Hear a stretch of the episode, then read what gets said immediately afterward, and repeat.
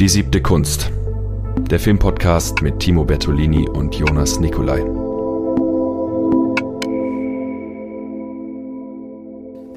Jonas, weißt du zufällig, welches große Filmstudio dieses Jahr seinen 100. Geburtstag feiert?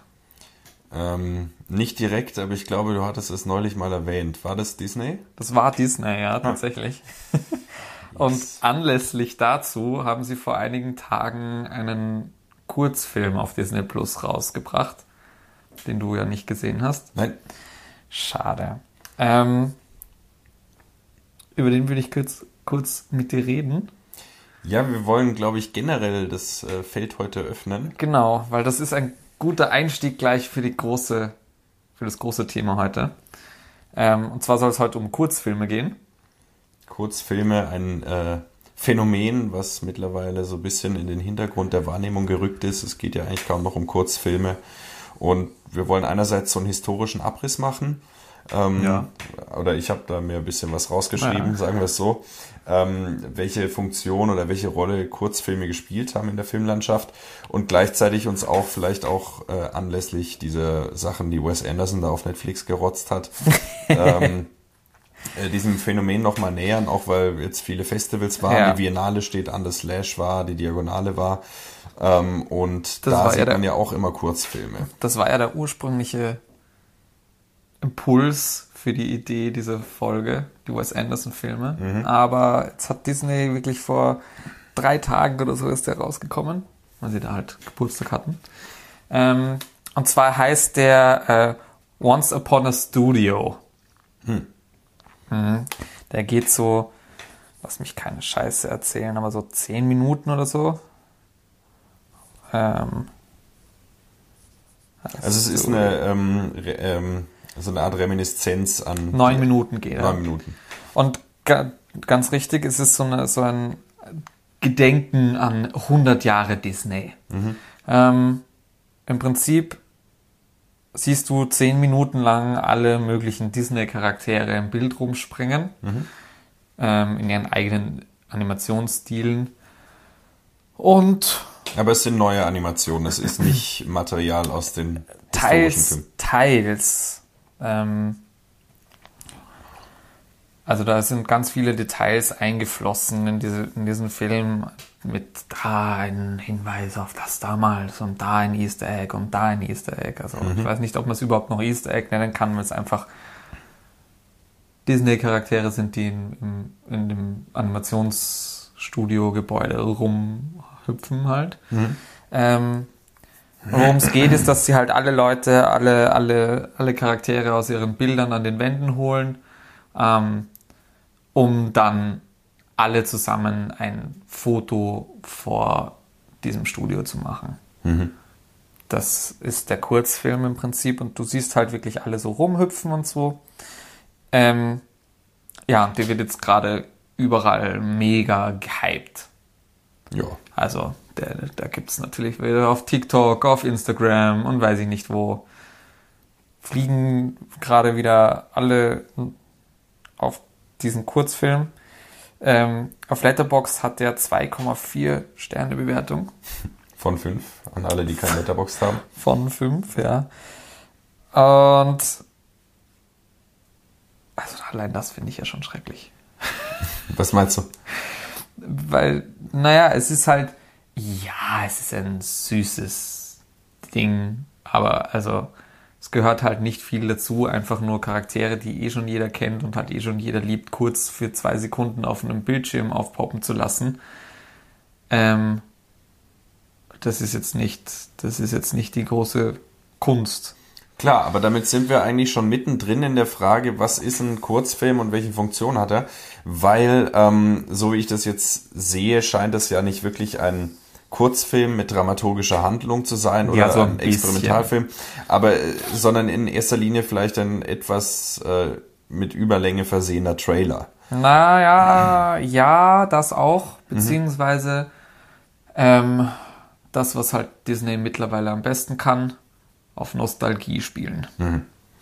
Das ist es. Ja, aber es ist ähm, die Frage, als was man es dann einordnen will. Also mein erster Impuls wäre jetzt gewesen zu sagen, okay, es äh, ist doch wieder ein Kurzfilm, der irgendwie im Zentrum öffentlichen Interesses steht. Mhm. Ähm, auf der anderen Seite ist es natürlich so, dass Kurzfilme, wenn man diesen Begriff mal ganz allgemein verwenden will, eigentlich nie äh, verschwunden sind, sondern dass sie halt äh, in den verschiedenen Sparten irgendwie dann aufgetreten sind. Werbung, Stichwort Coca-Cola hat da ja ganz viele so fast Kurzfilme, also ja, Kurzfilme gemacht mit äh, kleinen Stories, wo dann ganz am Rande Coca-Cola aufgetaucht ist. Musikvideos werden auch immer mehr zu kleinen Filmchen. Mhm. Also ähm, das, ist, das ist auf jeden Fall so.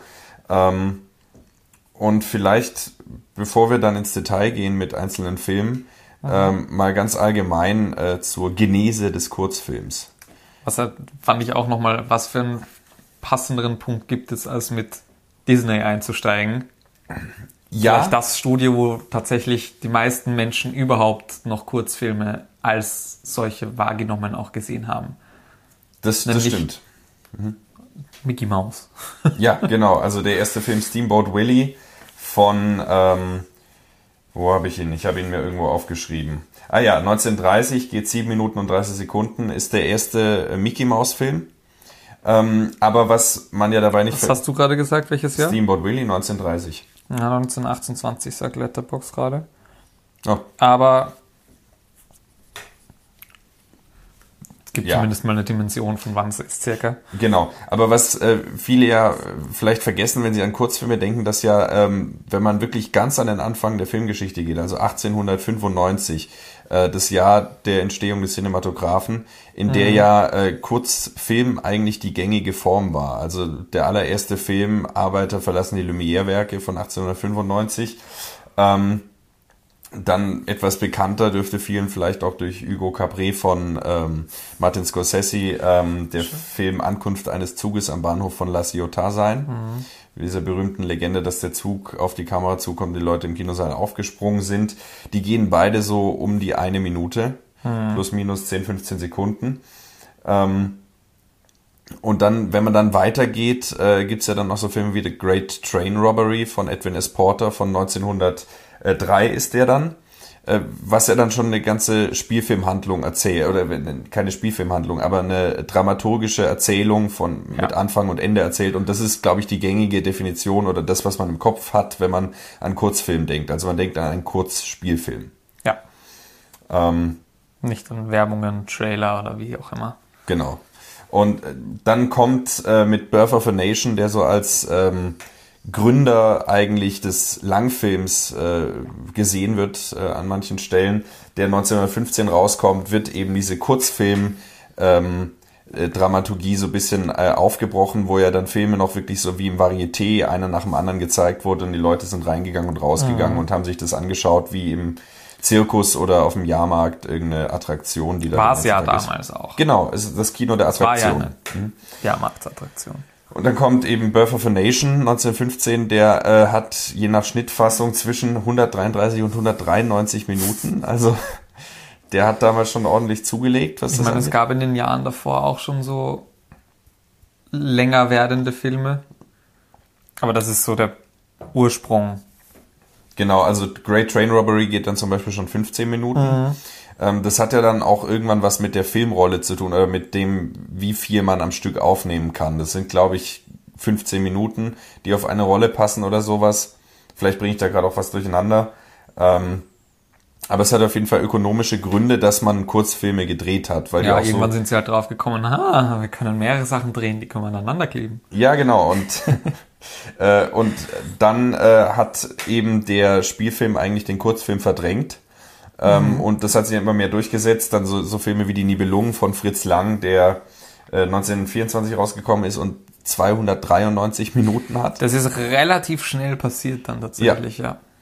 Ähm, und dann ist so das Letzte, was eigentlich noch überbleibt, du hattest es schon gesagt, ist dann eben diese Mickey Mouse, diese Cartoons. Also, ähm, dass der ähm, äh, Kurzspielfilm, äh, also mhm. der so, so Sachen wie Great Train Robbery immer mhm. mehr verschwunden sind. So narrative Kurzfilme. Genau, und dann hat sich ähm, der Kurzfilm eigentlich nur noch gehalten im Cartoon, in den Animationsgeschichten und so weiter. Ähm, und äh, das war dann eben lange das, das Prinzip dahinter.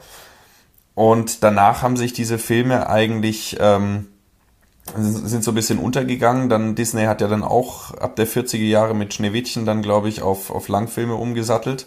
Mhm. Ähm, und diese zehnminütigen Cartoons oder teilweise nur fünf Minuten sind dann verschwunden auch. Dann können wir nachher noch über Serien sprechen. Ähm, inwieweit die vielleicht dann auch diese Cartoon-Serien so eine ähnliche Funktion erfüllen oder vielleicht auch kleine aneinandergereihte oder inhaltlich zusammenhängende Kurzfilme sind. Ähm, und dann ist äh, der Kurzfilm eigentlich ähm, etwas, was der Avantgarde vorbehalten ist oder was für Experimente Möglichkeit bietet.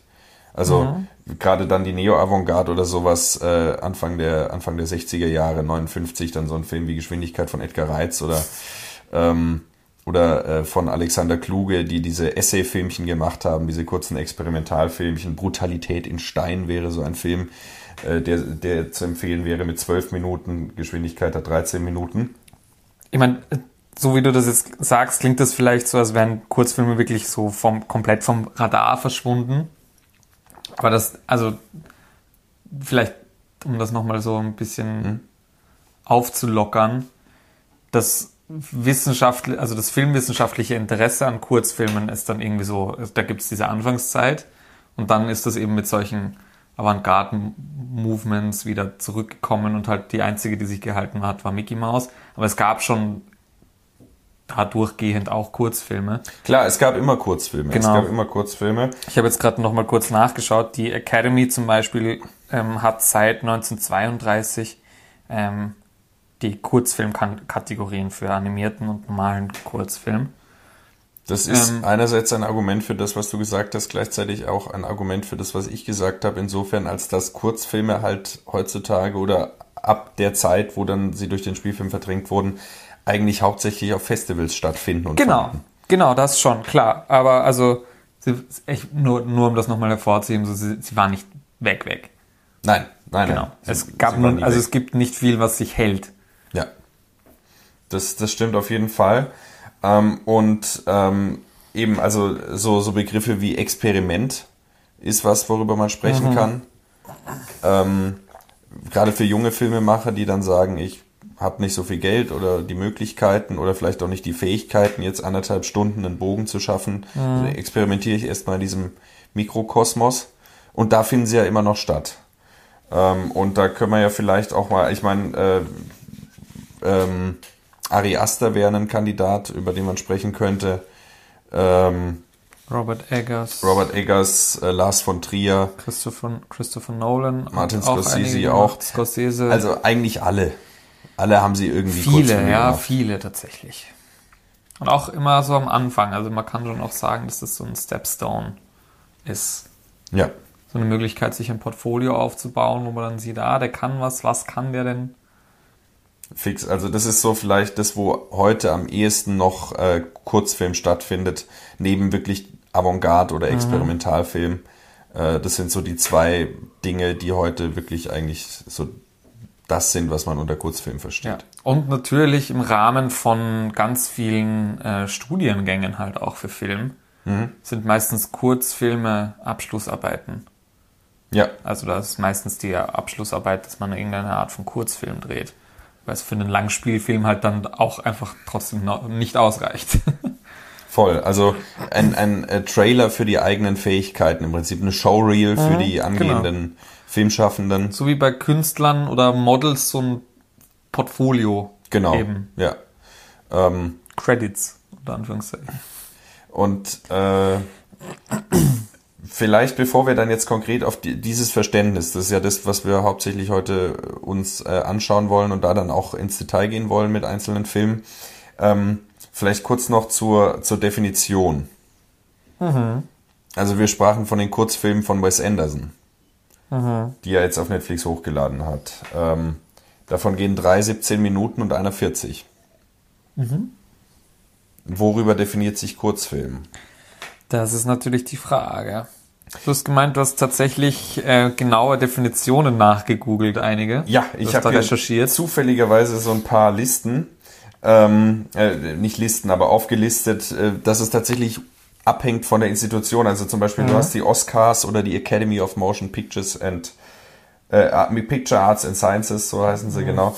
Ähm, die definieren Kurzfilm unter einer Länge von 40 Minuten. Mhm. Ähm, dann zum Beispiel die internationalen Filmfestspiele Berlin auf der Berlinale zwischen 15 und 30 Minuten ist es ein mhm. Kurzfilm. Also ähm, der deutsche Kurzfilmpreis setzt auch bei 30 Minuten die Grenze. Und äh, nach dem deutschen Filmförderungsgesetz, tut mir leid, dass ich jetzt, äh, ja, ja. aber wir haben auch mehr deutsche Zuschauer, ich habe noch nicht mal nachgeguckt. ähm, äh, das deutsche Filmförderungsgesetz sieht eben auch inklusive Abspann äh, und Vorspann 30 Minuten vor. Mhm. Ähm, und jetzt äh, die, die Schweizer, ähm, das, äh, die Bundes, äh, das Bundesamt für Kultur in der Schweiz äh, hat, finde ich, tatsächlich eine sehr schöne Definition.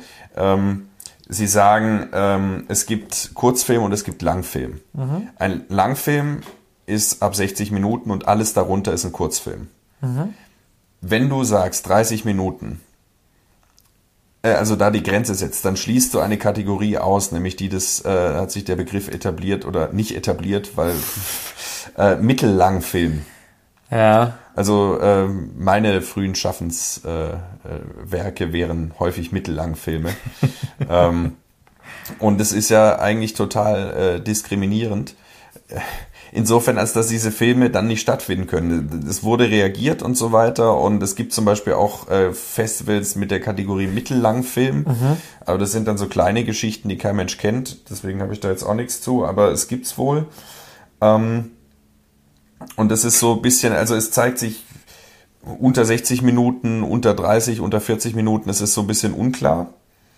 Ähm, ich hätte noch eine Definition und dann höre ich auf. Ähm, äh, Im Filmlexikon der Uni Kiel äh, wird äh, Kurzfilm folgendermaßen definiert. Es folgt ein längeres Zitat. Kurzfilme. Filme bis zu einer Länge von 30 Minuten werden Kurzfilme genannt. Als Bezeichnung, also da haben wir 30 Minuten wieder. Als Bezeichnung wird Kurz, Kurzfilm erst nach 1915 eingebürgert, als mhm. sich das Format des abendfüllenden Langfilms herausgebildet hatte. Vorher, wir erinnern uns, Birth of a Nation ist 1915. Mhm. Vorher entstandene Filme wurden durch die Anzahl der Akte bzw. Reels oder durch ihr Sujet gekennzeichnet. Seither hat es Kurzfilme in allen Gattungen des Films, Spiel, Sach, Dokumentar, Animation, Lehr, Kulturfilm gegeben der Spiel, äh, die Spielformen zeichnen sich durch Verknappung und Verdichtung aus und behandeln politische und gesellschaftliche Probleme und so weiter und so weiter des Lebens in oft ganz reduzierter, manchmal bis zur Allegorie abstrahierter Form. Darum zählt auch äh, die Anekdote zu den wichtigsten Erzählformen des Kurzfilms. Mhm. Ähm, bis in die 70er Jahre hinein äh, häufig im Vorprogramm von abendfüllenden Spielfilmen. Asparagus for Eraserhead zum Beispiel wäre so ein historisches Double Feature. Ja, manche kennen das vielleicht sogar noch aus den Pixar-Filmen, weil die haben das bis in die 10er Jahre durchgezogen, dass sie eigentlich auch immer einen passenden oder einen dazugehörigen Kurzfilm vor ihren Langspielfilmen hatten. Mhm. Ich glaube mit Merida oder Up oder so hat das dann aufgehört. Okay. Und die hat es auch immer davor noch im Kino gespielt auch. Also okay. da gab es das, mhm. da, da, da, die haben das noch relativ lange durchgezogen tatsächlich. Aber ja. Ja, voll. Nee, ähm, das war's dann. Also eben, dass äh, das Experimentierfeld ist für junge Regisseure und finde auf Kurzfilmfestivals Oberhausen oder Winterthur begeistertes Publikum. Mhm. Das ist die Definition äh, nach dem Filmlexikon und ich finde, da stecken auch schon viele Dinge drin. Zum einen eben diese reduzierte bis zur Allegorie abstrahierte Form, die die Essenz eigentlich. Und gerade bei so Filmen wie Saw, der ja auch auf einem Kurzfilm von James Wan basiert, ja. oder auch bei Bo. Oder jetzt, auch Terrifier. Oder auch Terrifier, das stimmt. Ähm, aber ich wollte mit Bo eigentlich jetzt zu dir überleiten und den Ball zu dir überspielen. Denn Bo is Afraid von Ari Aster basiert ja auch auf einem Kurzfilm mhm. von Ari Aster. Und äh, ich habe leider den Kurzfilm nicht mehr gesehen, weil er vom Netz genommen wurde beim Release von Bo is Afraid. Deswegen würde ich den Ball jetzt mal abgeben. Ähm, ja, noch zu den mittellangen Spielen. Ja, bitte. Mittellangen Filmen. Mittellangen Spielfilmen, wie auch immer. Mhm. Ähm, ich habe jetzt überlegt, warum, also, ich meine, ja, natürlich, wenn du das so eingrenzt, wie es, halt häufig eingegrenzt wird, bis mit maximal 30 oder 40 Minuten für Kurzfilme, ähm, schränkst du das natürlich ein. Aber ich glaube auch, dass, also ich glaube auch, es ist wenig lukrativ in der Range von vor allem, weiß ich nicht, so 45 bis 75 Minuten einen Film zu machen. Ja, das ist definitiv ein Argument. Weil es, ja voll, weil es halt dann doch mehr kostet, aber dann nicht lang genug ist, um im Kino gezeigt zu werden. Also entweder machst du es dann einfach gar nicht oder machst es kürzer oder machst es, stretcht es halt so lang, dass du die 90 Minuten voll kriegst und du einen abendfüllenden Spielfilm im Kino zeigen kannst. Soll man es halt wie Bonuel machen und wenn der Film zu kurz ist, einfach noch ein paar Traumsequenzen drehen. Genau, oder wie äh, ähm, Darkstar. Ja. Nee, aber das ist tatsächlich auch der historische Grund für die Verdrängung, Ja. ähm, dass, sie, dass die Kinos gesagt haben, was soll man mit einem 40-minütigen Film? Wir müssen Genau. ja die Slots füllen. Genau. Ähm, Was sich da, was sich da vielleicht nochmal herausgestellt hat, wo wir auch nochmal drüber reden könnten, ähm, sind die Anthologiefilme. fix, guter Punkt. Da könnten wir vielleicht gleich ansetzen, bevor wir das vergessen. Ja. Wir können eh noch zu Bogue und so kommen, das machen wir dann sowieso. Ja, voll. Ähm, Vom Allgemeinen ins Detail. Das ist Ja. eine gute Vorgehensweise. immer. So wie im Film. Ja.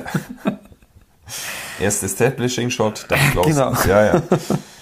Ähm, und es gibt ja auch immer wieder mal so Anthologiefilme. Man kennt's von zum Beispiel, äh, ich glaube, New York Stories heißt der. Oder Paris t'aime. Ja. Ähm, Oder ja, eh einige von den letzten Four Rooms. paar. Four Rooms. Five ein- Obstructions von Lars von Trier. Mhm. German Angst, Buttgereit. Wes Andersons ähm, French, French Dispatch zum Beispiel ist ja auch im Prinzip ein An- Anthologiefilm, Voll. halt wo die, die einzelnen Geschichten noch mal ein bisschen mehr verbunden sind.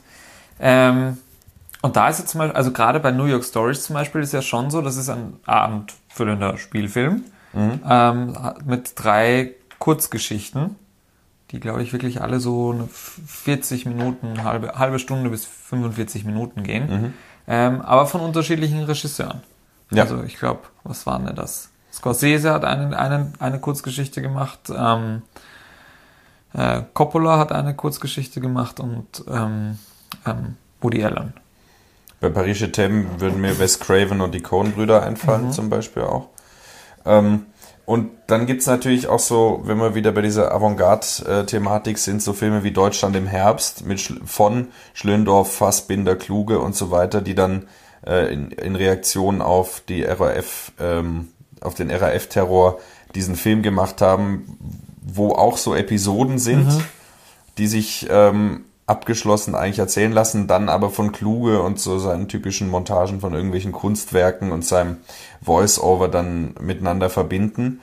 Also da, da gibt's dann auch fließende Grenzen. Also gerade eben sowas wie French Dispatch könnte man rein gewissens noch als Anthologie bezeichnen. Ja. Bei Grand Budapest Hotel äh, wird's dann schon schwieriger. Das würde ich auch nicht mehr, ja, das, ja, wobei das würde ich halt gar nicht mehr als Anthologie sehen. Nein, aber es gibt ja trotzdem diese, Ja, diese Verschachtelung, diese innere. ja genau, Aber dann, also, okay, weil wir ihn gerade wieder für die Uni gesehen haben, dann könnte man ja fast Rashomon zum Beispiel auch als Anthologiefilm sehen, weil es wird viermal dieselbe Geschichte erzählt mit einer Rahmenhandlung. Okay, nee, ähm, dann habe ich jetzt Grand Budapest falsch im Kopf. Aber ich dachte doch, dass es da auch so ab kleinere Geschichten gibt, die äh, für sich stehen, fast. Und die halt nur durch Raffins und sein Durchgerenne so ein bisschen verbunden werden. Aber glaub vielleicht habe ich es auch so falsch im sehr. Kopf. Dann würde ich zurückrudern, was Grand Budapest also ich glaube nicht. Ich habe ihn jetzt auch schon länger nicht mehr gesehen, aber Ja. Aber auch French Dispatch könnte man diskutieren dann. Ja. Es, ja, es ist ein Unterschied, ob es halt wirklich äh, der Regisseur dreht den Film, der Regisseur dreht den Film. Ähm, naja, das Und- sind, also French Dispatch sind ja doch wirklich drei Geschichten, die erzählt werden. Klar, aber sie sind verknüpft durch Ja, genau, sie sind so ein bisschen verknüpft. Was es dann halt für einen Gesamtfilm schon ganz gut macht, aber man könnte sie auch als einzelne Kurzfilme sehen. Das ist dann halt eben, naja, wenn es dann als ganzer Film verpackt ist, ist halt dann die Frage, zählt das dann noch als Kurzfilm? Sind das dann einzelne Kurzfilme? Bei New York Ja. Stories finde ich halt schon, weil die haben dann überhaupt nichts damit zu tun miteinander, außer dass sie in New York spielen. Wow. Ein großartiger Anthologiefilm, den ich noch erwähnen möchte, ist Night on Earth von Jim Jarmusch. Das sagt man Nur am Rande. ja. Ähm, ja, das ist, der, das ist der eine Punkt und dann kann man ja weitergehen. Äh, Serienformat. Serienformat. Also Love, Death and Robots ist vielleicht so in der Popkultur so das Mhm. präsenteste Beispiel. Und Anthologieserien, ganz genau. Ja. Das sind Das ja, sind wirklich Kurzfilme, Kurzfilme. die halt in einer Serie verpackt dahin geklatscht werden. Genau, die haben auch nichts miteinander zu tun. Ich meine, das kennt man ja auch so ein bisschen, aber ähm, die sind auch von der Länge her halt wirklich, also da lässt sich nicht drum viel drum drüber. Ich glaub, so ein Beyond- also fünf ich- bis 20 Minuten. Genau, ja. ja. Das sind, glaube ich, die längsten Folgen. Die kürzesten sind wirklich kurz. Voll. Ähm, Wo, wo dann zum Beispiel ein bisschen wieder die, die Grenze ist, wo dann die Frage ist, ich glaube, da hatten wir auch schon mal im Vorfeld kurz mal drüber geredet. Black Mirror ist ja auch eine Anthologieserie und da sind die Folgen so eine Dreiviertelstunde bis Stunde lang. Ob das jetzt noch einzelne Kurzfilme, also ob man die als einzelne Kurzfilme sehen kann oder wären das dann auch schon sind es Episoden, weil es ist ja trotzdem auch keine zusammenhängende Geschichte, die erzählt wird. Sind ja genauso wie bei Love, Death and Robots einfach Folgen, die nichts miteinander zu tun haben. Da ist es dann ein Problem der Länge, würde ich sagen. Aber man kann ja sogar noch weitergehen und sagen, ähm, wenn man so eine Serie nimmt wie Tom und Jerry, ähm, die ja in dieser äh, destruktiven Art äh, ganz stark auch von diesen frühen Disney-Filmen geprägt ist. Also wer die ganz frühen Disney-Filme nicht gesehen hat, Mickey Mouse ist nicht der Detektiv, der irgendwelche Panzerknacker, sondern Mickey Mouse ist ein destruktives Arschloch, was äh, Tiere missbraucht, äh, foltert, ähm, zu ihrem Vergnügen äh, vernichtet, äh, Sachen zerstört, äh, foltert, äh, Ja. äh, egoistisches, äh, barbarisches Der Chaos. ähm, Chaos, was da gezeigt wird. Ähm, also das nur mal so als Tipp, sich das anzugucken. Es ist äh, krass, was für eine Brutalität da auch drin steckt. Ähm, Kinderfilme. Kinderfilme, ja, äh, ist eine Sau. Äh, Gerade in Steamboat Willie ist eine Sau, die da liegt mit ihren Zitzen und dann sind die Säue. Und dann ähm, äh, zieht Mickey Mouse erstmal im Takt von der Musik die Säue von den äh, Zitzen der Mutter weg und äh, schleudert die Mutter rum und so weiter und tritt, das Fer äh, tritt die Ferkel dann im Takt der Musik durch die Gegend und so. Also da geht's schon ordentlich zur Sache. Ähm, und das sind ja die, diese Kurzfilme, ja. Aber dann gibt's ja diese Serien, ähm, wie zum Beispiel Tom und Jerry. Tom und Jerry. es ähm, gibt ja auch, glaube ich, so Mickey Mouse Folgen die- oder Pink Panther. Pink Panther, äh, Mr. Bean, die Cartoonserie, Yakari, äh, der, der ganze Kika-Bums. ähm, das sind ja alles so 20-minütige Episoden. Man könnte sogar zu weit gehen und, zu- und sagen, na, wie schaut's dann mit so Sachen wie How Met Your Mother oder sowas aus? Da gibt, das ist dann wieder so Grenzfall.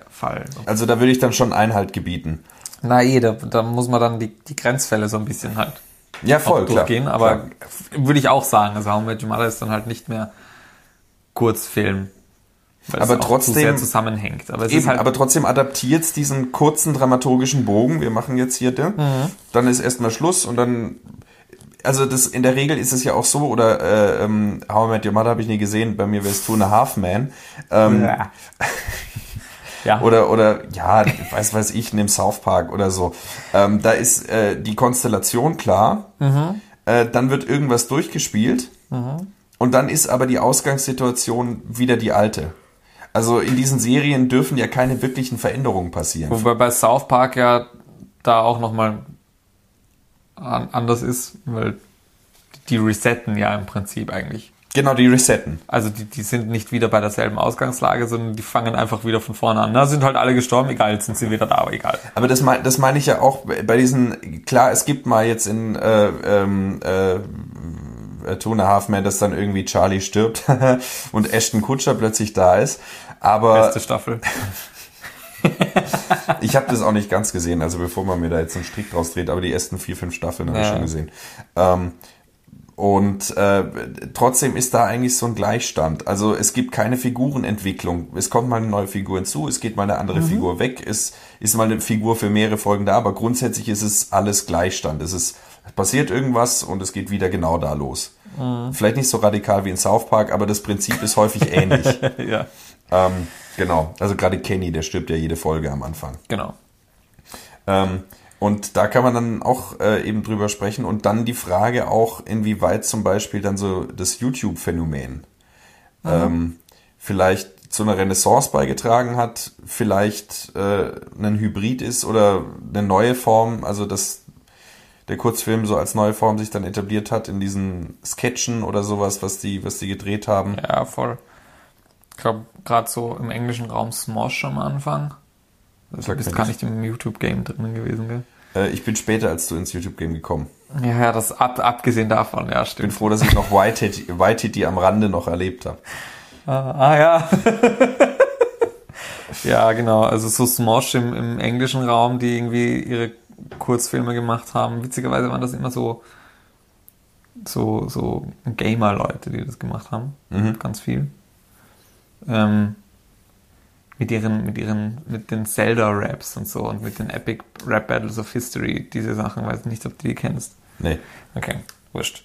Ähm, und halt im deutschen Raum auch irgendwie eh so Waititi, die Außenseiter und so. Mhm.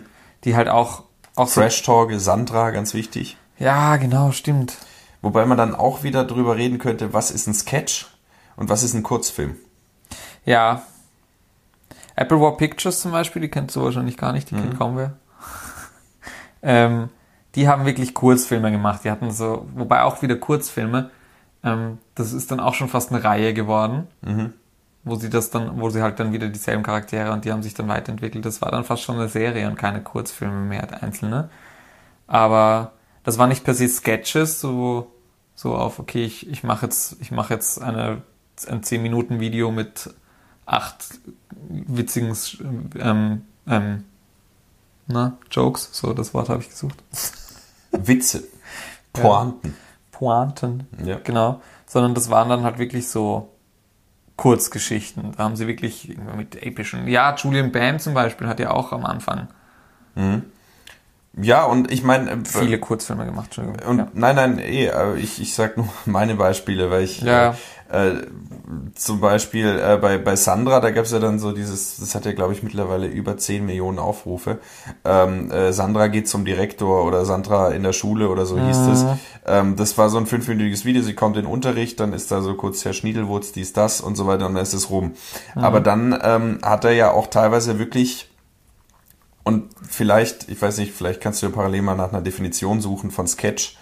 Ähm, äh, wo er dann äh, in Süßes oder Sandra heißt es, glaube ich, die Geschichte erzählt über 20 Minuten lang, wie Sandra irgendwie in so ein Geisterhaus kommt und dann gruselige, gruselige Dinge passieren und so weiter und Ozzy Osbourne der Fledermaus ähm, den Kopf abbeißt etc. Und wo dann wirklich Anfang, Hauptteil und Schluss da sind.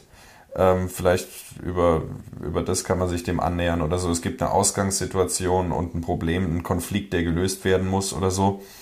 Mhm. Wobei das in Sketchen ja häufig auch die Dramaturgie ist, deswegen.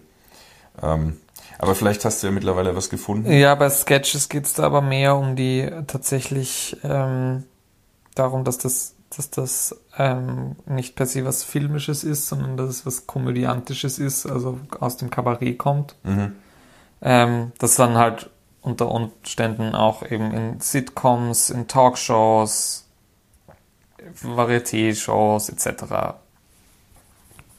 benutzt wird. Also so eben kurze, ähm, da steht meistens ein, ein, bis zehn Minuten lange ähm, Szenen, die einfach witzhaft geschauspielert sein sollen, also dass der Witz im Schauspiel ist. Also Sketch und Kurzfilm schließen sich nicht per se aus. Nicht per se aus.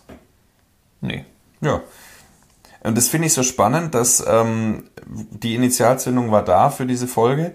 Ähm, dass äh, und eigentlich Kurzfilme, zumindest für mich auch immer sowas waren, ja, das läuft halt mal vor einem Film auf einem Festival oder so. Oder über Six Shooter hatten wir auch gesprochen, um mhm. uns Martin McDonough anzunähern in der zweiten Folge damals. Ähm, und äh, dass das eigentlich sowas war, was einen so weniger interessiert. Mhm. Ähm, und auch so jetzt diese Kurzfilme äh, zu gucken hintereinander ähm, für, für, den, für die Folge jetzt.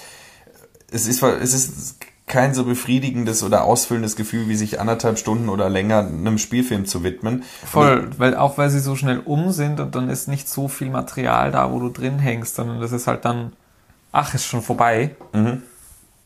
Ja, und jetzt? Ja. So, es ist schwierig, ich finde es auch immer schwierig, da dann irgendwie eine Wertung reinzubringen oder mich irgendwie dann dazu zu positionieren, weil es so doch irgendwie wenig ist. Mhm dass es schwierig ist, da wirklich so sowas auf den Punkt zu bringen, was einen wirklich mitzieht und erinnerungswürdig ist. Mhm. dass es halt vielleicht einfach sehr oft Experimente sind. Mein Lieblings-Experimental-Kurzfilm äh, äh, ist natürlich Schwächerter von Peter Kubelka. Gibt's auf YouTube. Ist auch eine Mischform aus Experimentalfilm und Werbung für das Schwächerter Bier. Mhm. Ähm, und äh, das wollte ich gerade sagen, dass ähm, eigentlich man, also auch bei mir persönlich oder wahrscheinlich auch bei dir, die wir jetzt hier drüber sprechen, mhm. ähm, der Kurzfilm keinen sonderlich hohen Stellenwert hat. Ja. Aber gleichzeitig, und deswegen wird die Folge auch kein Schwein gucken, das prophezei ich hiermit. ähm, aber ähm, es sei denn, sie wüssten durchs Thumbnail, dass wir über YTT und äh, YouTube Deutschland vor zehn Jahren sprechen genau. oder YouTube Österreich oder äh, generell YouTube. Ähm, das, vor zehn Jahren gab es noch kein YouTube Österreich. ähm, aber äh, dass, äh, dass man, wenn man sich dann damit genauer beschäftigt, so wie wir es jetzt gerade tun oder wie wir es in der Vorbereitung getan haben, dass es ein doch un unheimlich interessantes Feld ist eigentlich, weil es so mhm. in so vielen Facetten eigentlich auftaucht. Eben die Frage, ist ein Sketch ein Kurzfilm, Werbung ist Kurzfilm, die ganzen äh, Av äh, Avantgarde-Filme, die, die, die, diese Experimente, die Showreels und so weiter, diese ganzen Dinge, äh, Lehrvideos für den Bio-Unterricht oder sowas. Ähm, äh, Peter und Alexandra mhm. wollen heute ihr erstes Mal haben. So, es wird ja dann häufig auch so irgendwie mit szenischen äh, Sachen angereichert. Äh, deswegen ist es so ein Riesenfeld eigentlich. Essays. Essays. Video-Essays. Ja, ich meine, ja ich meine, wenn diese Essay-Filmchen da ähm, Film, Filmchen sind, dann warum nicht auch ein Video-Essay von irgendeinem ja. äh, YouTuber, der über den neuesten ja. Christopher Nolan-Film spricht. Eben, also das, das meine ich, dann, dann ist auf YouTube sowas auch wieder. Wir machen hier Kurzfilm. Manchmal sogar Langspielfilm. Naja, heute, heute machen wir per Definition äh, Spielfilm. wir sind ähm, zumindest nach der Uhr, die hier mitläuft, in vier Minuten auch schon äh, über der Definition eines Kurzfilms äh, bei der Academy. Also den Oscar werden wir nicht kriegen. Bester Kurzfilm des Jahres, weiß ich nicht. Ja. Ähm, ja, voll. Genau. Ähm, jetzt habe ich gerade ein bisschen den Faden Ich habe gerade auch den Faden verloren. Ich Sehr war, gut. ich, ich, war, ich war bei diesem äh, Gedanken, ähm, dass es sich immer weiter verwandt. Naja, gut, egal. Gehen wir weiter. Nehmen wir das als eleganten Übergang dazu, ins Detail zu gehen. ähm, willst du mal was zu Bo und Bo is Afraid sagen? Genau, also die Idee wäre jetzt, dass wir halt so ein bisschen, gerade von den bekannteren Regisseuren, hätte ich gesagt, so ein bisschen die, die Kurzfilme aufdröseln. Mhm. Mm, und da mal ein bisschen genauer drüber reden, weil ja doch interessant ist, dass aufgrund der Länge, du hast das eh vorher auch mit der Definition schon erwähnt, ähm, die Kurzfilme gerade narrativ einfach anders funktionieren müssen mhm. vom Material her, weil sie halt nicht so viel Zeit haben, um ihr Thema aufzuarbeiten. Ähm, filmisch per se ja nicht so anders sind fun oder funktionieren, aber dann doch oft einmal sehr anders, also eben nicht anders funktionieren, aber oft einmal doch anders sind, weil sie halt aufgrund der Kürze auch eben zum Experimentieren neigen. Bis zur Allegorie in ab, äh, abstrahiertester Form. Mhm jetzt weiß ich wieder, was ich sagen wollte. ähm, und das passt auch zu dem, was du jetzt sagst, nämlich, dass, äh, obwohl es so ein Riesenfeld ist und obwohl mhm. da es so viele Ausprägungen, viele Gesichter gibt, ähm, ähm, ist es ein Feld, was äh, von der Wissenschaft oder so nicht wirklich äh, berührt wird. Also ich habe ja. wirklich geschaut, ja. wenn jemand dieses große Standardwerk hat, was mir aufgrund meiner äh, Suche äh, nicht angezeigt wurde, ähm, es gibt Artikel irgendwie, wo dann mal irgendwie David Lynchs Kurzfilme im Vergleich mit Eraserhead, dann habe ich jetzt zu Ruben Östlund gesehen, der auch irgendwie Kurzfilme gemacht hat. aber auch das Zugang sind einzelne Filme. Also genau. Gibt, das ist dann halt Filmanalyse, aber es gibt keine große Theorie zu Kurzfilmen. Ja, oder eine, eine Analyse ja. irgendwie von diesen Ausprägungen. Mal jemand, der das definiert und uns sagt, ja. hey, ist totaler Quatsch, jetzt einen Fernsehsketch als Kurzfilm zu bezeichnen. Was, ich, was ich ja vor allem in dem Aspekt nochmal wahnsinnig interessant finde, weil irgendwie die Filmwissenschaft ja gerade nochmal so eine krasse Grenze zieht zwischen Spielfilmen und Animationsfilmen. Mhm. So, weil die ganz anders funktionieren und da muss man eine ganz eigene Theorie und da kann man ja die Spielfilmtheorie nicht mehr drauf anwenden auf Animationsfilme und das funktioniert ja alles hinten und vorne nicht. Und dann gibt es sowas aber für Kurzfilme nicht, die ja einfach wirklich merklich anders funktionieren als mhm. alles andere. Wo halt Animationsfilme vielleicht einfach vom, von, der, von der Machart natürlich andere Möglichkeiten haben, aber dann doch auch vom Schnitt her und von der Erzählstruktur her und ähm, ja, vom Aussehen halt nicht, weil es animiert ist, aber auch da oft einmal nicht so unähnlich sind zu dem, was, was so Realspielfilme machen. Gerade in dem Aspekt, dass ja irgendwie Computeranimation für Realspielfilme immer relevanter ist, wo man fast schon die Frage stellen könnte, weiß ich nicht, Marvel Avengers Endgame ist das jetzt noch ein, ist das noch ein Realspielfilm oder ist das schon ein Animationsfilm? So, wenn, ja, also, ja, voll. Es, na, klar, ist ein bisschen, bisschen überzogen, aber so weit hergeholt ist das auch nicht. Wenn man dann zum Beispiel Loving Vincent hat, die, die, ähm, wo der komplette Film gedreht wurde mit Schauspielern auf Sets etc. und dann im Nachhinein nochmal komplett mit auf Ölgemälden nachgemalt, das heißt, das Endprodukt ist komplett gemalt, animiert, halt händisch. Ähm, aber es ist jetzt ein Animationsfilm, weil das ist ja doch sehr viel Realspieltechnologie darin verwendet worden. Ja, würde ich schon sagen, ist ein Anim also auch da ist dann die Grenze nicht so klar, mhm. dass die Wissenschaft dann da sagt, ja nein, das muss man ganz klar voneinander trennen und beim Kurzfilm das irgendwie überhaupt komplett weglässt. Ja. Aber vielleicht lässt sie das ja auch so aus, weil halt das schwierig ist, da sowas konkret auf den Punkt zu bringen. Ja, man könnte es ja zumindest mal umreißen, ein Versuch. Ja, das stimmt. Ein Essay im wahrsten Sinne des Wortes. Wir haben die Lücke gefunden. Wir haben die Lücke gefunden und nutzen sie nicht. noch nicht. Sondern, noch nicht, ja. Ähm, so schnell geht das ja. Wir leaken gerade die Arbeit an unserem Genau, wir haben, das, wir haben das Patent schon. Ja. Gut, aber äh, du wolltest. Ähm genau, jetzt kommen wir ein bisschen, also in, in, dem, in dem Zug ein bisschen mehr zu den Kurzfilmen. Mhm. Genug mit der Theorie hin zur Analyse. Ja. ähm, ja, dann machen wir mal zuerst Ari Aster. Ich glaube, ich habe es eh schon mal im Zuge von, von Bo is Afraid erwähnt, mhm. beziehungsweise irgendwo in einer dieser Folgen um die Zeit herum, wo, der, wo wir Aster gesehen haben und die ganzen. Es könnte sogar die dritte Folge sein, in der du das Buch von Adrian Gmelch äh, Art Horror vorgestellt das hast. Das kann gut sein, dass ich da über seine Kurzfilme geredet habe ein bisschen. Mhm. Mhm. Weiß jetzt auch nicht mehr, ob ich es damals gesagt habe. Aber Aster, also gerade Asters Kurzfilme sind, finde ich, so ein Paradebeispiel für ein Portfolio. Mhm. Ähm, weil ich ja auch das Gefühl habe, und das glaube ich, habe ich schon mal erwähnt, dass er sich ein bisschen durchexerziert an dem, was er in seinen Kurz, Kurzfilmen gezeigt hat, was er kann. Ähm, und alle diese Elemente irgendwie nochmal neu verwertet in seinen langen Filmen. Ähm, und das jetzt so ein bisschen durch ist. Was mich ein bisschen skeptisch macht für den nächsten Film, weil ich fürchte, dass wir da sonst jetzt nur noch auf Wiederholung stoßen werden. Mhm. Ich hoffe nicht, aber ich fürchte.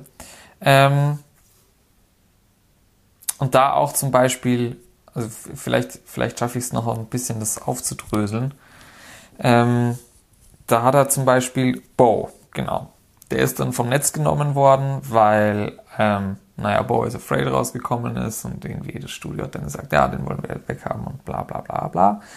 Ähm, aber da ist zum Beispiel schon die Kernidee drinnen. Bei Bo geht es um einen Mann in seiner Wohnung, der furchtbar paranoid ist und der nicht gut schlafen kann und sich, sich äh, vor allem Angst hat und Angst hat, dass bei ihm eingebrochen wird und da ist irgendwie seine Mutter, die er anruft und die nie, die nie da ist, aber irgendwie doch auch zu viel da und so. Ähm, das kennt man dann alles aus, aus Bo is Afraid. Ähm, visuell ist es ein bisschen anders. Aber es sind auch so Sachen drin wie ähm, am Anfang, gerade diese Sachen am Anfang in der Wohnung sind ganz viel, also das ist so ein bisschen der Kurzfilm auch. Ähm, so dieses, okay, er schläft und dann verliert er seine Schlüssel und dann kann er nicht mehr zusperren und dann muss er raus und dann wird beim eingebrochen. Es ist aber alles so ein bisschen unklar, ob das jetzt wirklich alles passiert oder ob das ein bisschen Einbildung ist oder Paranoia dabei reinspielt und so. Ähm, und da steckt zum Beispiel diese narrative Idee ja irgendwie drin, mhm. die dann auch bei Boys Afraid drin steckt. Ähm, bei, ich glaube, nicht Münchhausen. Lass mich kurz nachschauen. Es gibt dann noch so andere, es gibt dann noch so andere ähm, Kurzfilme auch, wo dann, wo er dann eher die visuellen Sachen rauszieht. Mhm. Ähm, ich glaube, ich glaube, das war einer mit Kirsten Stewart, der Kurzfilm. Ich habe das irgendwo, ich habe da eine Liste, lass mich kurz schauen. Da, haha, so. Ähm, genau. Basically heißt er. Ähm, ach, Rachel Brosnan war das. Sorry. Nicht Kirsten Stewart, schade. Nicht Kirsten Stewart. Ähm, wo er diese, diese krasse Symmetrie und diese schrillen Farben irgendwie auch schon drin hat. Auch bei Münchhausen, ein anderer Spielfilm, von, äh, Kurzfilm von ihm, da ist das auch irgendwie schon drin. Bei Münchhausen hat er auch schon, da geht es dann um eine geht es dann um einen, der, der furchtbar krank wird und die Familie ist da irgendwie voll behütend und, und, und ähm, da steigert sich das alles in so einen Fieberwahn irgendwie rein, wo man auch dann so narrative Elemente in äh, Midsommar davon wiederfindet. Auch am Anfang ist so ein, ein großes Stick, gesticktes ähm, Emblem, was auch immer, was man auch so dann nochmal in, in Midsommar hat. Mhm. So ähnlich von der Ästhetik und so. Ähm, und seine Abschlussarbeit zum Beispiel für die für seine für sein Filmstudium, das war ähm, The Strange Thing About the Johnsons.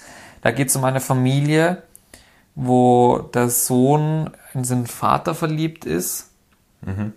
und die dann tatsächlich was mit ihm miteinander haben, aber ähm, einfach aus dem, also weil der, weil der Sohn eine wahnsinnige Macht auf den Vater ausübt und den eigentlich voll klein hält und, und, und das geht dann halt irgendwie alles schief und das erinnert dann wieder massiv an Hereditary. Mhm.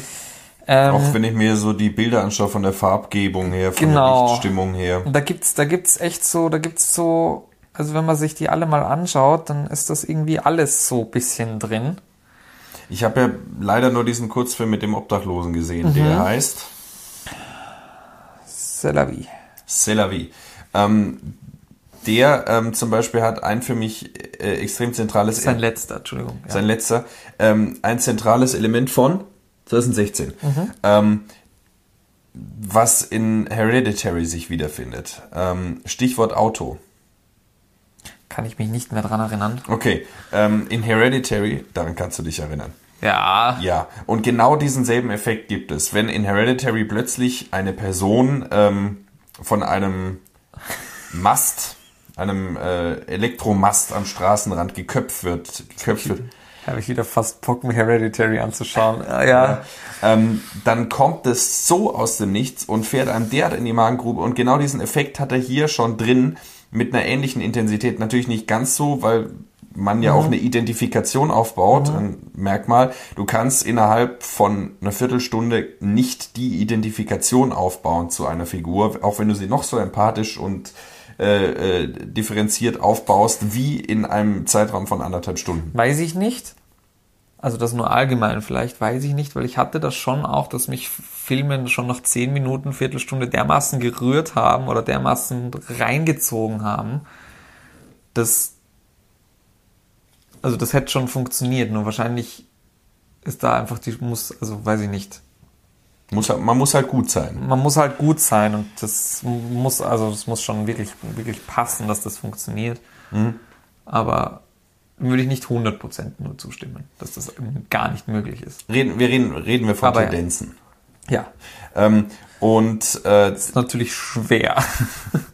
Und da eben gibt's auch diese Szene, da ist dieser Obdachlose, der in so einer fast rapartigen Weise äh, sein Leben erzählt. Mhm. Ähm, immer mit so einer Musik drunter und äh, dann plötzlich steht er auf der Straße. Äh, und mein Gedanke in dem Moment war, ganz persönlich jetzt, ähm, der Film, ich wusste nicht, dass der von 2016 ist, ähm, der Film war nicht teuer. Wie haben sie das denn gemacht da auf dieser großen Straße, äh, dass da keine Autos kommen? Äh, hatten sie das Budget, die Straße abzusperren oder wie? Und in der Sekunde wird der Typ überfahren. in genau der Sekunde kommt ein Auto von der Seite und fährt über ihn drüber und dann ist er ganz eingegipst und so weiter. Ja.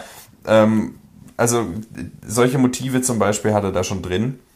Ähm, aber ich bin, du, du musst weitersprechen. Ich bin bei äh, den Ari Aster Kurzfilmen nicht. Äh, Nein, ich, also ja, ich habe da gar nicht so viel mehr zu seinen Sachen zu sagen. Mhm. Es wäre jetzt natürlich, ich habe die Anfang des Jahres gesehen. Es wäre jetzt natürlich nochmal interessant, jetzt nachdem Bo es rausgekommen ist, irgendwie sein ganzes Werk nochmal zu sehen Mhm. und dann nochmal ein bisschen aktueller und konkreter zu wissen, was davon jetzt noch nicht wiederverwertet wurde, weil es ist wirklich in jedem seiner drei Filme finden sich Sachen aus mindestens zwei oder drei seiner Kurzfilme wieder und zwar ziemlich eins zu eins. Halt irgendwie anders aufgearbeitet, aber doch sehr konkret, dass du das, dass du das echt aufeinander beziehen kannst. Ähm, ja, da kann ich mich nur wiederholen, wenn ich sage, ich, ich, ich weiß nicht, ob das was Gutes ist, weil sich das dann halt irgendwie, also es fühlt sich ausgeschöpft an. Naja, vielleicht geht er ja nochmal einen ganz neuen Weg ein. Also, was ich ja auch spannend finde, zum Beispiel jetzt äh, ein Kurzfilm von Lars von Trier, Nocturne, den du auch gesehen hast, von 1980, äh, geht acht Minuten lang. Ähm, ich ich finde es immer wieder beeindruckend, dass da, oder wir machen jetzt ja gerade Kurosawa äh, durch, ähm, wie in ganz frühen Filmen, 40 Jahre vielleicht, bevor die ganz großen Meisterwerke geschaffen sind, ähm, oder in Lars von Triers Fall 20 Jahre oder 30 Jahre, je dass nachdem, alles schon drin ist. äh, dass da so viel schon drin steckt. Ähm, jetzt ein ganz prägnantes Detail aus diesem Kurzfilm, eine Wasserflasche, die ausläuft ja, die auf diesem Tisch liegt. Das Ja, ist ja. eins zu eins dieselbe Wasserflasche, die in Nymphom, äh, in äh, Antichrist äh, umgestoßen wird bei dieser Slow-Motion-Sex-Szene am Anfang zwischen Charlotte Gainsbourg und Willem Dafoe. Sie haben Sex äh, und äh, er oder sie kommt mit dem nackten. Fuß gegen eine Wasserflasche, die kippt um und die ist natürlich in dem Fall eine phallische Metapher und das äh, Ejakulat tröpfelt da Ah, raus. ja, ja, ja. Und genau das hat er da schon drin. Also, das Vielleicht muss man dafür ein Auge entwickeln, um die nächsten Genies zu erkennen ja, und dann äh, wirklich zu, weil es steckt ja in ganz komprimierter Form so häufig schon da drin. Das ist fast erschreckend. ja, das stimmt. Das auch bei Robert Eggers ist das auch so ein bisschen. Aber Mhm. das, was mir, also das, warum ich das so oft wiederhole bei Asta, das ist, es ist schon eine andere, ein anderes Level an Ähnlichkeit. Klar, dass man sich so visuelle Ideen nochmal rausholt, aber es ist doch zu so einem, zu so einem extremen Grad, dass es mir ein bisschen Sorgen macht, aber nicht da irgendwie dann doch alle Ideen schon ausgeschöpft hat. Und die Filme halt so gut sind, weil er das vielleicht alles schon eingeübt hatte und einfach nochmal besser umgesetzt hat. Aber wer weiß, wie sehr das stimmt. Ein anderes Beispiel, was mir jetzt einfallen würde, wo es andersrum wäre, zum Beispiel David Lynch. Ähm, von seinen Kurzfilmen auf YouTube wollen wir nicht reden. Da hat er dann so Sachen wie The Story of a Small, a small Bug, äh, wo er irgendwas faselt über eine Bug, die da irgendwo hochgekrabbelt ist und dann hat er dann mit dem Handy irgendwie gefilmt, wie ein, ein Viech von einem anderen Viech gefressen wird und lädt Ja, es dann als Shortfilm hoch. Nolan hat genauso ganz skurrile Sachen. Das ist ganz, ganz, ganz weird. Aber das, das sind so Sachen, die hat David Lynch alles nach, äh, ich meine, In- Inland Empire ist 2006 und Twin Peaks Staffel 3 war 2017. Dazwischen war ja nichts und danach war auch noch nichts. Und dann hat er, glaube ich, ähm, 2017 oder 2000 irgendwas so nach, nach Twin Peaks hat er diesen Kurzfilm auf Netflix veröffentlicht, What Did Jack Do? Ich mir heute extra noch angeschaut. Ja, okay, dann äh, sag mal, was, was du denkst, der du sonst von David Lynch ja nichts oder kaum was gesehen hast. Dune, wo Dune, ich ja. wahnsinnig begeistert war. ja, keine Ahnung, was war das? Ja, sag du mal, ich habe ja alle seine Filme gesehen. Ich kann, ich kann dann. Ja, äh, ja, keine, es ist ja er selber, gell? Es ist David Lynch Ja, ja, genau. Der mit einem Affen redet oder ihn verhört. Ja. Das ist so. Also das, da trifft's wieder das Experimentalfilm trifft's da, finde ich fast schon. Mhm. Das ist so ein, so, ein, so ein Affe, wo so ein Mund drauf animiert wird. So endbeschissen. So animiert. richtig, ja, voll, so richtig obvious. Und dann ist die Stimme auch so komisch, verzerrt irgendwie, so, Ja. so mit einem komischen Filter hinterlegt. Und auch was die reden. Also die schmeißen ja einfach nur mit Filmzitaten um sich und mit coolen Sprüchen und eigentlich ist da ja, also das ist auch echt nicht easy, dem zu folgen, worum es da gerade eigentlich gehen soll, bis dann so, okay, irgendwen hat der Affe umgebracht, ein Gockel oder so? Ja. Weiß ich nicht, weil er was mit einem Huhn hatte, dann taucht plötzlich das Huhn auf, der Affe rennt dem Huhn hinterher und David Lynch sagt, ja, halt ihn auf und dann ist der Film vorbei. So, also das ist ja, das ist ja so absurd. Ja, äh, das finde ich spannend. Je öfter man ihn sieht, ich habe ihn, glaube ich, fünf, sechs Mal gesehen, ähm, desto, mehr ja ersch- desto mehr äh, erschließt sich, ähm, was die da reden. Also, wenn David Lynch zu einem Affen sagt, there's an elephant in the room, it's time that you talk turkey, ähm, ist natürlich erstmal ein lustiger Satz in dem Kontext, das zu einem Affen zu sagen. Und ähm, aber die ganze Zeit sagen sie so Zeug. Und wenn man das öfter sieht, dann versteht man Ja, es, was es, hinter es, diesen es steckt schon was dahinter, das merkt man schon, aber es ist trotzdem, es ist so, es ist so abstrus. Ja, also äh, ich habe es mir übrigens aufgeschrieben, von 2017 knapp 20 Minuten, also ich brauche gar nicht spekulieren. Ähm, und da ist das Interessante, dass es ja kein ähm, Teaser oder sowas ist äh, für eine Karriere, die bevorsteht, sondern es ist eigentlich mehr so eine Art Ich hab halt Bock.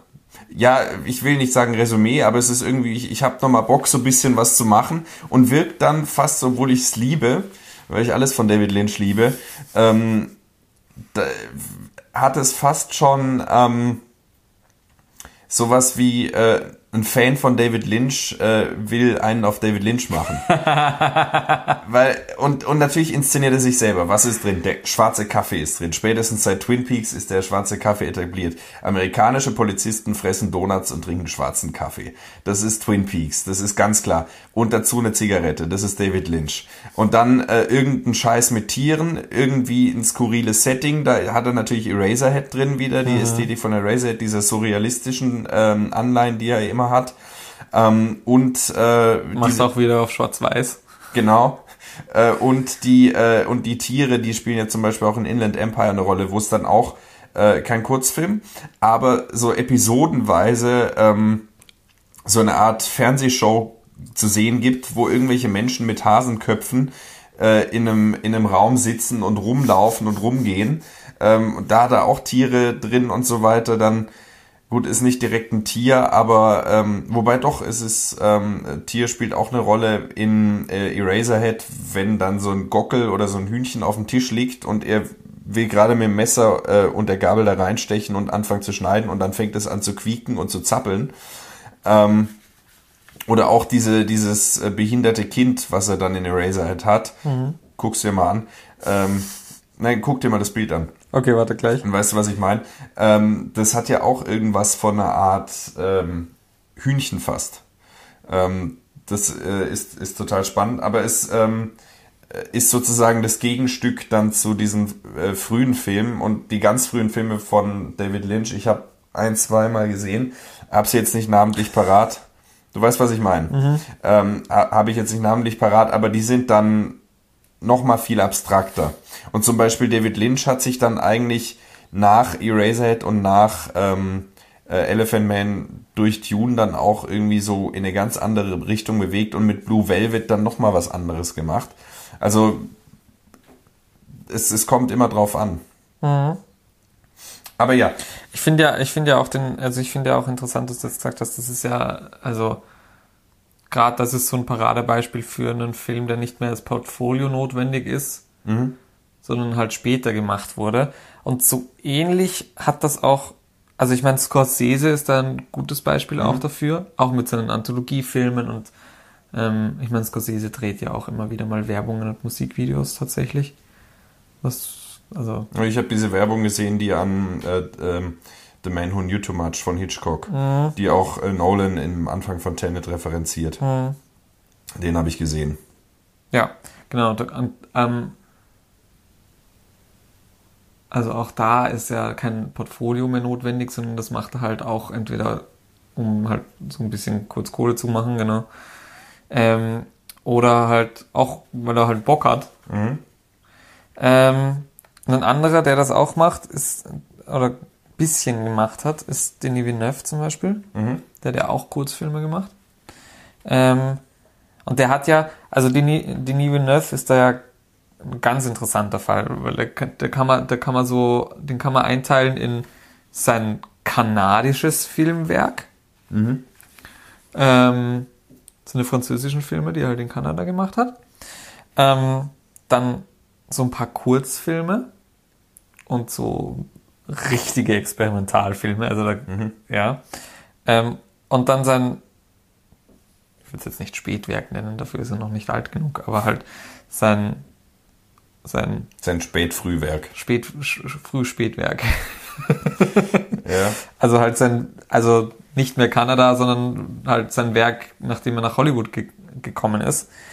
Ähm, und der hat dann auch so, der hat so zum Beispiel, der hat einen Kurzfilm gemacht, 100 120 Seconds to Get Elected, ähm, wo auch, wo man auch einfach nur so, ein- so einen Polit Politiker sieht, der so, so im Stile von Peanuts so redet. Also du verstehst es auch nicht, du siehst ihn nur reden und du siehst nur, wie die Crowd auf ihn reagiert. ähm, ja, und also das hat er gemacht, das ist super strange und dann hat er noch so, dann hat er noch so so wirklich empirische Studien zu zu zu äh, so Lichtunterschieden gemacht zum Beispiel. Also so Sachen, wo, weiß ich nicht, ähm, ach, wie heißt der denn? Gaspar Noé mit Lux Eterna, so das, was da am Schluss ist mit diesem dauerhaften Wechsel, sowas hat er auch gemacht, nur halt wirklich so auf empirische Studie getrimmt fast. Lux Eterna und äh, Khan von Gaspar Noé wären auch keine Spielfilme in jedem Fall. Genau. Also ich finde auch Mittellangfilm, Kurzfilm, ja. voll. Ich, ich finde so, je nach Film kann man da fast die Grenze 12, 40 bis 60 Minuten auch ziehen.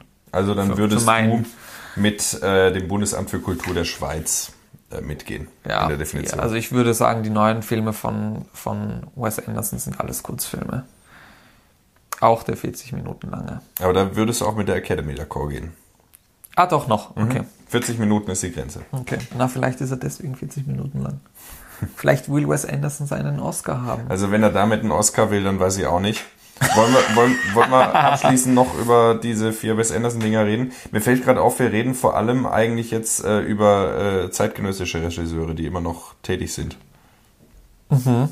Aber ist ja auch gut. Ich glaube, ja.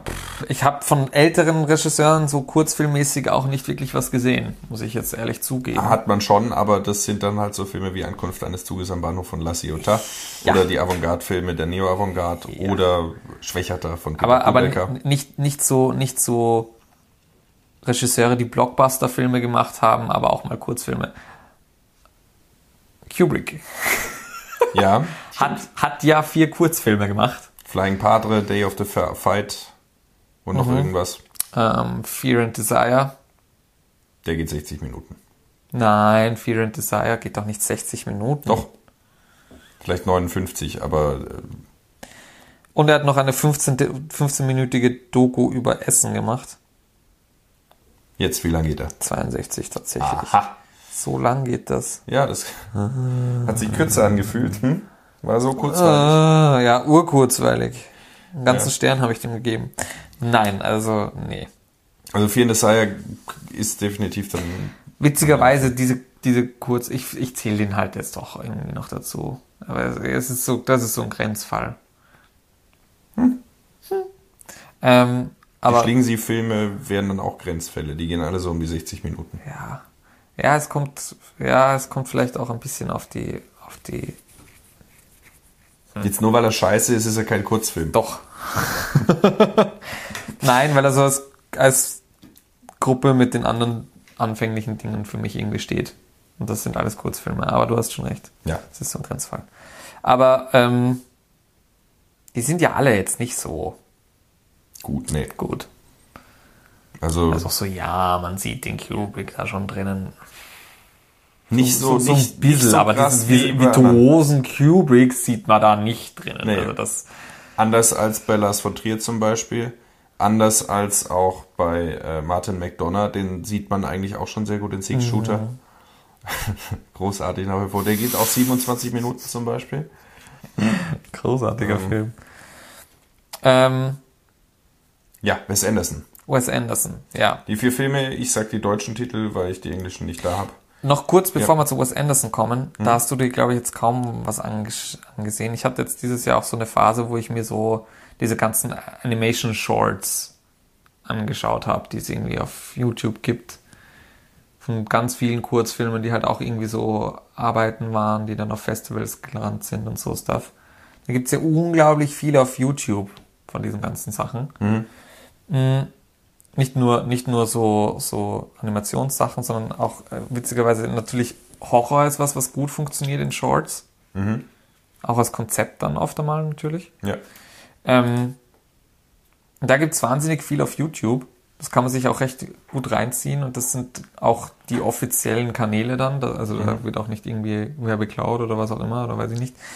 Ähm, und da, da gibt's da gibt's dann auch wirklich, wirklich kreative Sachen. Also auch so mit Stop Motion teilweise und so. Da gibt's echt coole Sachen. Ich, ja, das wollte ich nur noch kurz irgendwie auch erwähnen, weil das irgendwie doch die Sparte ist, die vielleicht nochmal am zugänglichsten und am, am, am größtesten präsenten vielleicht momentan so ist. Voll, ja. Nee, ich habe auch so ein paar gesehen, diesen mit dem Feuerzeug, dem Typen, der aufhört zu rauchen. Genau, äh, Gaslight oder so. Ich glaube, Genau. der hat auch Gaslight geheißen. Ähm, und äh, durch Slash habe ich jetzt auch ein paar so kurze Sachen gesehen. wo Mhm. Und da dann sind so schon echt Zwerge coole irgendwelche Sachen Menschen dabei, gell? Da gibt's auch tolle Sachen, Genau. auf jeden Fall. So als Impulse. Also ich finde, ich Genau, finde, also man Impulse, sollte- falls man seine 365 Ta Tage auf Letterboxd nicht voll kriegt. einfach nochmal kann zwei man- Tage fleißig Kurzfilme gucken. Genau, da kann man schnell nachholen. Ja, nee, aber ich finde es eigentlich schon auch eine schöne, schöne Tradition auf Festivals. Diesen Kurzfilm davor als Impuls. Ja, auch so Kurzfilmprogramme, das haben Mhm. wir's. Ja, und Leider gibt's halt immer dann interessantere Langspielsachen, wo man dann halt dann nicht zu den Kurzfilmprogrammen hingeht. Ich hatte einmal den Fall auf der Diagonale, äh, das hatte ich glaube ich eh erzählt in der Folge, wo wir darüber gesprochen haben, wo sie No Name City gezeigt haben, den du immer noch nicht gesehen hast. Ähm, ähm, oh, und da haben sie danach, das war eine kuratorische Missentscheidung sondergleichen, Das äh, danach zu machen. einen zweiminütigen Experimentalfilm gezeigt, der hieß Wow über Kodak. Das Kodak-Gebäude wird gesprengt, das Ende der digitalen Ära, äh, der, der, der, der analogen Ära. Ähm, und das wurde halt auf, äh, auf Analogfilm ge äh, gefilmt irgendwie und dann rückwärts abgespielt. So eine nette Idee irgendwie, haben dann aber witzigerweise digital projiziert. Also, ähm, na gut.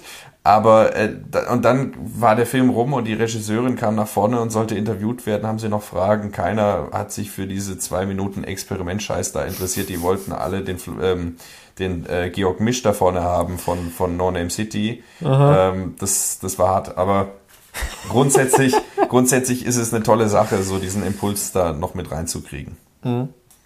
Ja, so, Wes Anderson. Wes Anderson. Ich sehe was, was du nicht siehst. Der Schwan, der Rattenfänger und Gift. Ja, oder the, the Was Wonderful Life of Henry Sugar, Harry Sugar, I don't give a sugar, keine Ahnung. Ja. Ähm, ja, ähm, Wes Anderson hat ja auch einige Kurzfilme gemacht. Ähm, Davor auch, ja. ja, ja, Hast davor du da was auch. gesehen?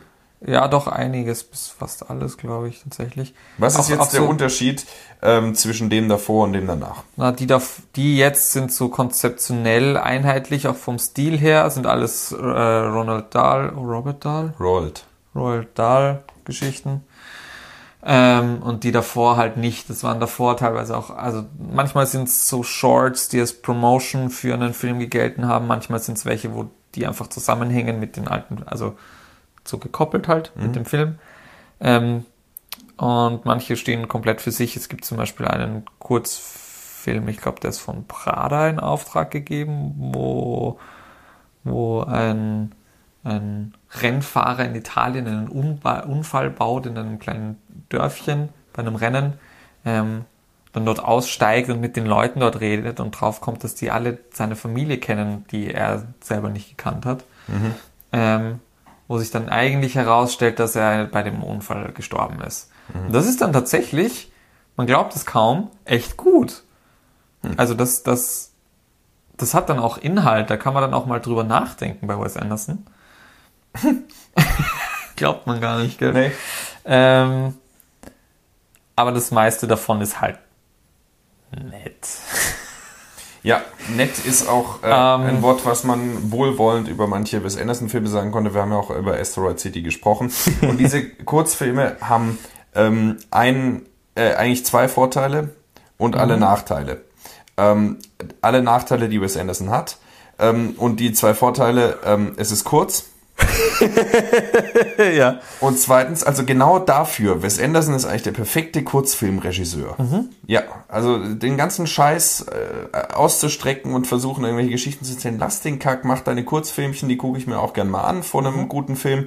Und dann denke ich mir, ach guck, da hat er wieder rumgespielt und da schiebt er wieder eine Kulisse ins Bild, weil er macht es ja so in einem Theatersetting, so abstrakt irgendwie und schiebt dann die ganze Zeit Kulissen rein und hinten kommt einer, dann kommt noch eine Ebene, er geht in den nächsten Raum, da ist der nächste Kulissenraum, er zieht was hoch, er schiebt was rum und er redet die ganze Zeit ungefähr so schnell wie ich gerade rede und zwar 40 Minuten und Stop und das ist ganz wunderbar und das ist ganz toll, denn wir sehen ja verschiedene Darsteller wieder, es spielt ja wieder halb Hollywood mit, wobei diesmal nicht, diesmal spielen mit Ralph Fiennes, diesmal spielen mit ähm, äh, die klassischen, die, die wirklich engeren Wes Anderson Schauspieler und Benedict Cumberbatch im Prinzip. Ja, genau, das wollte ich sagen. Also im Prinzip, und so geht es den ganzen Film über. Dann erzählen sie nach die Kurzgeschichten von Roald Dahl. Also sie spielen diese Szenen auch so halbwegsmäßig irgendwie mit so Attrappen, mit einer Ratte und so weiter, die sich dann in so eine animierte, niedliche Ratte wie in Isle of Dogs verwandelt. Aber das, das, das ja? finde ich, um das mal zu stoppen, kurz. Ja, ich wollte nur, ich wollte ähm, nur performativ demonstrieren, wie sich die Filme anfühlen, wenn man sie anguckt. Aber das funktioniert bei diesen Filmen tatsächlich, finde ich, gut.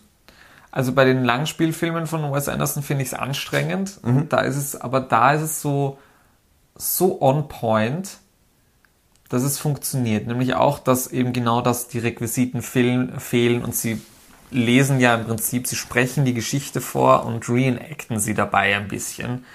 Und dass er das mit diesem Reenactment so visuell durchzieht, dass er da nicht die ganzen Props hat, sondern das teilweise ohne die Props macht und das aber trotzdem also das ist das, wo, wo die Filme für mich tatsächlich funktionieren, auch in dieser, in dieser Konsequenz, in der er das durchzieht, ähm, die ja fast noch stringenter und strikter ist, als ähm, was sonst von seinen Spielfilmen kennt. Mhm.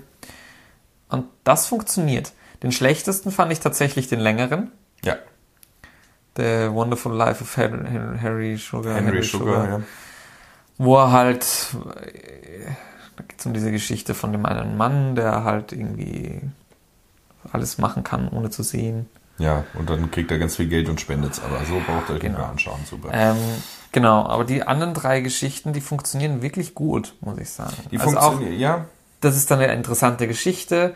Da, das ist vielleicht auch einer der springenden Punkte. Ich finde, ich glaube nicht, also ich glaube nicht. Ich finde die Filme, wo, wo zum Beispiel Owen Wilson oder wer anderer mitgeschrieben hat, auch bei Entschuldigung, muss niesen. oh.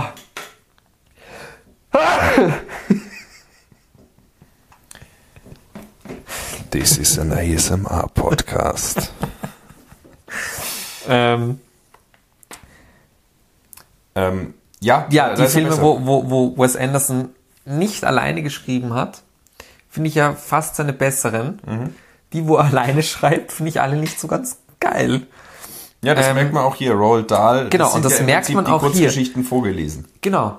Da hat Wes Anderson mal wirklich nix schreiben müssen. Mhm. So, da, da, hat er, da hat er nicht, da hat er kein Drehbuch. Ich meine, ja, okay, die Szeneninszenierung und so, aber, aber, aber, also da gibt's keine Geschichte, wo er, wo er sich was ausdenken musste. Und konnte sich vielleicht auch auf das konzentrieren, was er halt kann, nämlich diese, diese visuelle doch, finde ich, dann eindrückliche Inszenierweise, ähm, die halt mit der Zeit anstrengend wird, aber das, da funktioniert's. Voll. Da funktioniert es, glaube ich, wirklich aus dem Grund, dass er einfach sagt, ich lasse das jetzt vorlesen, ich kümmere mich jetzt nicht um die Geschichte. Ich habe die jetzt schon einfach. Mhm. Ähm, Und das funktioniert. Da, da, das, da sage ich, da wird es sogar echt so ein bisschen künstlerisch experimentell. Mhm. Und nicht einfach nur, oh, schau mal, wie toll ich nicht inszenieren kann. Ja, schon auch, aber es ist im erträglichen Rahmen durch die Länge. Im erträglichen Rahmen durch die Länge und immer noch spannend, weil die Geschichten auch immer noch spannend sind. Ja, und das liegt an Roald Dahl. Und das liegt nicht an Wes Anderson und das ist gut. Ja. Und das macht aber die Filme auch gut, finde ich. Es ist das ähm, Beste von Wes Anderson seit langem. Ja, finde ich auch, bis auf die Henry Sugar Geschichte. Da finde ich auch die, die Geschichte. Die ist zu lang und da finde ich auch die Geschichte ist von diesen vieren nicht die spannendste. Nee. Ich finde wirklich den Schwan äh, von, von, Aber mein, mein, meine Reaktion auf diese Filme ist, ich will Roald Dahl lesen. Ja, ja, ja. Genau. Nicht, ich will Wes Anderson sehen. Ich frage mich ja auch, wie das, also, also, woher denn? Wie, wie, wie, also, das ist ja so komisch. So, er hat dieses Jahr schon einen Film rausgebracht und jetzt kommen da diese Kurzfilme raus. Alles im Prinzip Visualisierungen der Kurzgeschichten von Ronald Dahl. Roald. Ro Roald Dahl, Entschuldigung. R-O-A-D. Ja. D-A-H-L. D-A-H-L. D-A-H-L. Ja. ja. Das ist das A ausgelassen, glaube ich. Egal. Ja. Vielleicht auch nicht. Ähm, und das, also auch das ist schon so, so, so, so, so ein komischer Choice irgendwie. Mhm. Dann ist da Netflix, die das, die das komplett finanzieren. Da ist dann sonst auch nichts mehr dahinter. Ähm, ah, fragt man sich schon, wie kommt, also wie passiert, also wo, woher kommt das? Ja, voll. Ich konnte dazu auch nichts finden, was mich dann doch eine Frage war, die mich irgendwie beschäftigt hat. So, da gab es dann einen Trailer und das war dann, das hat dann so gewirkt, es wird dann nochmal ein Film rauskommen, weil Netflix schreibt nie dazu, ob es ein Film, eine Serie oder was auch immer ist. Mhm. Auch ein Marketing-Ding, glaube ich. Ähm, ja, irgendwie, keine Ahnung. Also. Nee, aber das, äh, ähm, und damit können wir auch so ein bisschen den Bogen schließen, ähm, das äh, Genre Kurzfilm gut genutzt. Ja, absolut. Und deswegen. Und gezeigt, was kein Kurzfilm ist, sondern vielleicht ein etwas zu lang Film. Ja. ein etwas zu mittellang Film. Genau.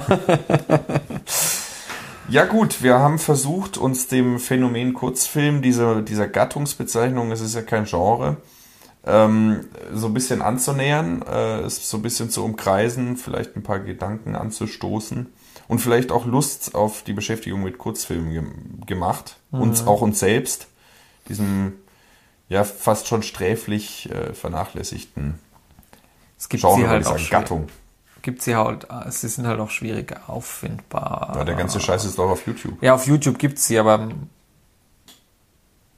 ich bin ja jetzt zum Beispiel, du, dir ist das ja wurscht, aber ich bin ja jemand, der eher lieber nur auf offizielle Kanäle ausweicht. Und da gibt es dann doch viele Sachen nicht offiziell auf YouTube.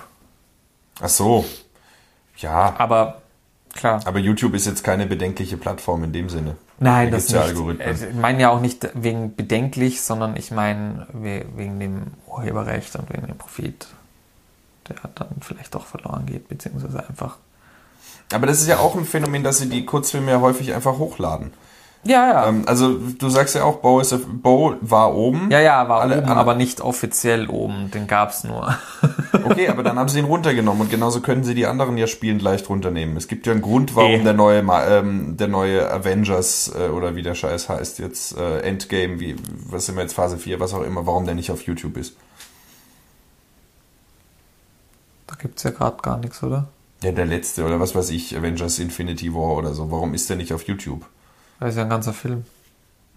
Ja, da, damit, ja, ja, natürlich. Ja sagen, eh, klar, da geht ja auch, aber da geht, eh, das sind ihnen die Langspielfilme halt auch profitmäßig zu wichtig.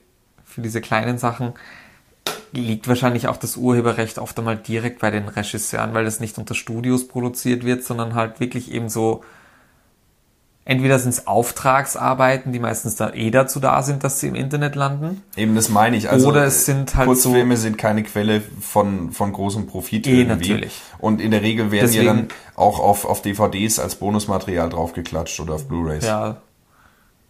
Auch genau. mit Six Shooters. Ja? Entschuldigung. ist aber ein Thumbnail, äh, auch mitunter ein Grund, warum ähm, äh, äh, physische Datenträger eine gute Investition sind. Absolut. Ähm, Was wolltest du sagen? Six Shooters ist auf der DVD von Free Billboards. Zum Beispiel. Ja. ja. Und auf, äh, ja, auf der DVD. Genau. Und das erinnert mich schon wieder daran, dass es immer noch keine gescheite, geile Collection für Scorsese-Filme gibt, die auch echt sträflich schlecht teilweise restauriert sind. Ja, er ist ja beschäftigt damit, andere Filme zu restaurieren. Dann Ja, dann soll er seine eigenen restaurieren und nicht da irgendein am- ein afrikanisches Weltkinoprogramm. Sorry. In der nächsten Folge beschäftigen wir uns mit Amerika äh, afrikanischem Weltkinoprogramm. ähm, das, Nein, tun wir nie. nein, aber äh, Metondo wäre zum Beispiel ein Name, den man sich mal angucken könnte. Ja.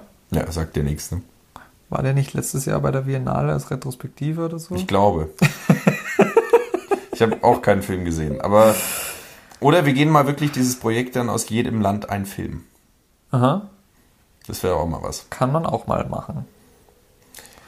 Ja, mit diesem Ausblick, ähm, Haben wir schon ein Thema für die nächste Themenfolge? äh, wir kündigen das noch nicht an. Wir kündigen. Es ist noch. was im Busch, aber wir Ja, ja, im Busch ist immer was. Naja. Na gut, äh, in diesem Sinne, äh, vielen Dank für die Aufmerksamkeit. Tschüss. Ciao, ciao. Die siebte Kunst. Der Filmpodcast mit Timo Bertolini und Jonas Nicolai.